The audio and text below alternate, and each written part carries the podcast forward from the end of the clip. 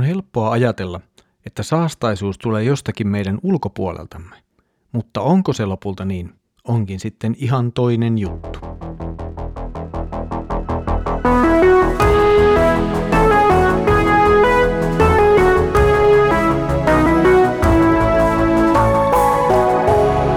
Kirjoitusten pauloissa.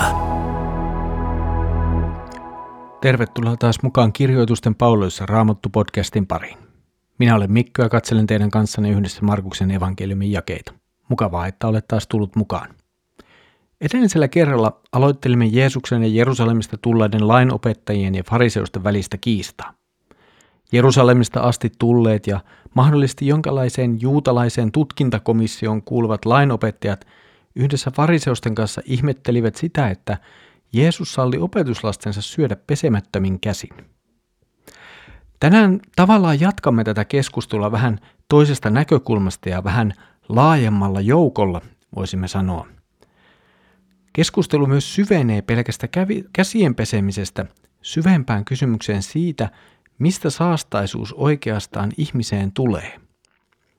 Luemme Markuksen evankelmin 7. luvun jakeet 14.23. Jeesus kutsui taas väkijoukon luokseen ja sanoi, Kuulkaa kaikki minua ja ymmärtäkää. Ei ihmistä voi saastuttaa mikään, mikä tulee hänen ulkoapäin. Se ihmisen saastuttaa, mikä tulee hänen sisältään ulos. Jolla on korvat, se kuulkoon. Kun Jeesus sitten lähti väkijoukon keskeltä ja tuli kotiin, opetuslapset pyysivät häntä selittämään arvoistukselliset sanansa. Hän sanoi heille, oletteko tekin noin ymmärtämättömiä? Ettekö käsitä, ettei mikään ulkoapäin ihmiseen tuleva voi saastuttaa häntä? Eihän se mene hänen sydämensä, vatsaan se menee ja sieltä se sitten ulostuu. Näin Jeesus teki selväksi, että kaikki ruoka on puhdasta. Ja hän jatkoi, se mikä tulee ihmisestä ulos, se saastuttaa ihmisen. Juuri ihmisen sisältä, sydämestä lähtevät pahat ajatukset ja niiden mukana siveettömyys, varkaudet, murhat, aviorikokset, ahneus, häijyys, vilppi, irstaus, pahansuopuus, herjaus, ylpeys ja uhmamieli. Kaikki tämä paha tulee ihmisen sisältä ja saastuttaa hänet. Ei ole tuo Jeesuksen kuva ihmisestä mitenkään liian positiivinen. Voisimme kai todeta näiden jakeiden jälkeen. Jeesuksen sanat paljastavat jotakin hyvin syvää ihmisestä ja ihmisen tilasta Jumalan edessä. Nyt on hyvä huomata, että Jeesus ei puhu enää ainoastaan, tai ei ehkä edää edes suoraan lainopettajille ja fariseuksille. Hän puhuu laajemmalle väkijoukolle. Ja tuo väkijoukko, mitä ilmeisimmin tuntee ne säädökset ja ajatukset, joilla lainopettajat ja fariseukset olivat myös Jeesusta haastaneet.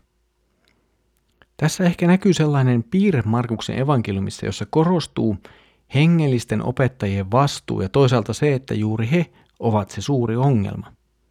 He ovat opetuksellaan vieneet kansaa harhaan. Nyt sitten Jeesus tulee korjaamaan myös tätä.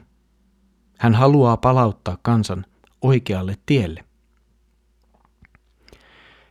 Jeesuksen sanat ovat kuitenkin nyt tavallaan aika hämmentäviä. Edellisessä jaksossa hän oli vastannut ja kumonnut isien perinnäissääntöjä, siis ihmisten luomia tapoja ja oivalluksia. Nyt kyseessä on suora kommentointi Jumalan lakiin. Kolmannen Mooseksen kirjan 11. luku esittelee puhtaat, siis syötäväksi ja uhreiksi kelpaavat eläimet ja ne eläimet, jotka eivät ole puhtaita syödä tai käyttää uhrieläiminä. Näistä ehkä kuuluisi lienee sijaan liha ja veri. Jeesus siis näyttää ainakin ulkoisesti käyvän Jumalan lakia vastaan. Ei ihme, että opetuslapsetkin ovat tässä hämillään ja pyytävät Jeesukselta selvennystä asiaan. Ja tähän pyyntöön Jeesus sitten vastaa moitteella, että opetuslapset ovat ymmärtämättömiä. Jeesuksen sanoissa on nyt kysymys uuden liiton tai Jumalan valtakunnan todellisuudesta. Todellinen puhtaus ja suhde Jumalaan ei enää ole kiinni puhtauslakien noudattamisesta. Todellinen puhtaus on sisäistä ja se ei vaurioidu mistään ulkoisesta. Uudessa liitossa yksittäinen ruoka ei voi saastuttaa ihmistä, siis tehdä hänestä ju- suhteessa Jumalaan epäpuhdasta. Nyt ulkoisten lakien ja sääntöjen paikalle asetetaan ihmisen oma sydän ja näin myös ihmisen omat teot, siis ne, joita me teemme lähimmäisillemme tai jopa itsellemme. Vaikka puhtauslaki ei seuraa mukana uuteen liittoon, säilyy Jeesuksen opetuksessa edelleen olemassa asioita, jotka kyllä tekevät ihmisestä epäpuhtaan suhteessa Jumalaan. Jeesus esittää meille syntiluettelon. Samankaltaisia luetteloita löytyy myös Paavalin eri kirjeistä ja opetuksesta. Mutta tämä Jeesuksen syntiluettelo, sen sisältö on varsinaisesti löydettävissä kymmenestä käskystä, ja useimmat niistä käskyjen niin sanotusta toisesta taulusta, joka käsittelee suhdettamme lähimmäiseen. Jeesus ei siis pyyhi pois Mooseksen lakia, vaan näyttää, miten se suhtautuu uuteen liittoon. Uudessa liitossa pyhyys ja puhtaus on Jeesuksessa itsessään, ei enää temppeli Jumalan palveluksessa, uhreissa ja puhtaussäädöksissä.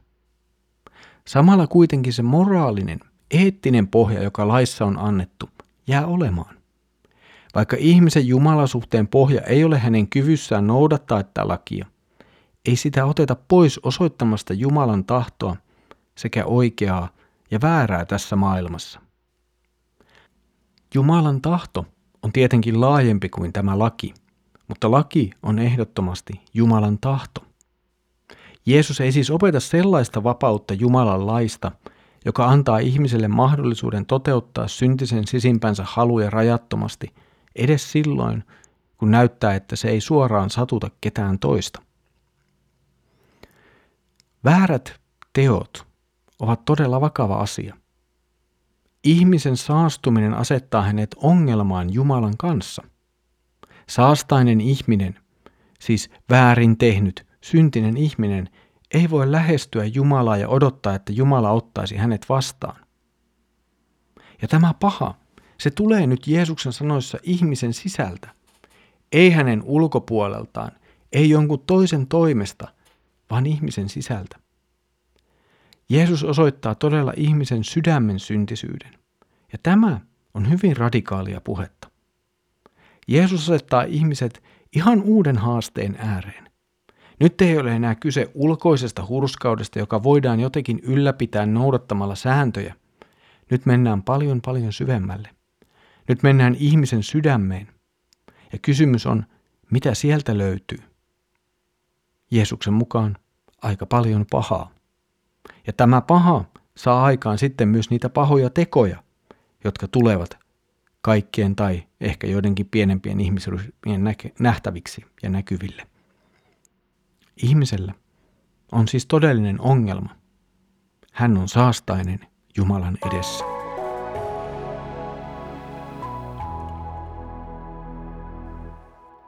Jeesus ei ole mikään positiivisuussaarnaaja. Hän saarnaa hyvin syvää tietoisuutta ihmisen sydämen pahuudesta ja sen tuottamasta ongelmasta ihmiselle Jumalan edessä. Jeesus osoittaa sen, että meidän sydämemme ei ole mitenkään puhdas ja viaton. Sieltä löytyy paljon sellaista, mitä emme ehkä, tai voisi varmaan sanoa, että emme toivoisi tai haluaisi sieltä löytyvän.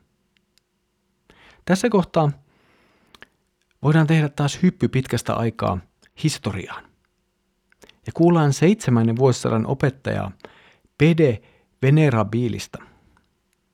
Pede pohtii sitä, miten meidän sisimmässämme on pahaa ja sitä ei tarvitse sinne kenenkään tuoda, mutta paholainen osaa kyllä sitten tätä meissä olevaa pahuutta käyttää hyväkseen. Hän tuumailee tämän tekstijakston äärellä seuraavasti.